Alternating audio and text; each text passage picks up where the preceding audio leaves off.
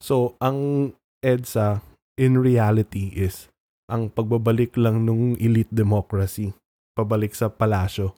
Mm. Dinepose lang natin yung boss rule ni ano.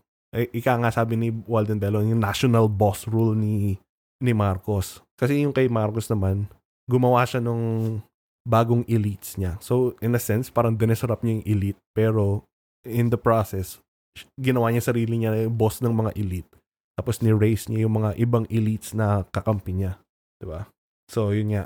ah dito sa Pilipinas, parang there is no political parties. Parang only shifting clan allegiances. 'Di ba? Yung mga Mhm. clan alliances lang. Tama, tama si... Sino to? Number one yan, si Isko. 'di ba? Political butterfly. Kung... Yeah, okay. Anto? Kung kung saan yung pinaka ano sa kanya, pinaka favorable na party lumilipat lang siya.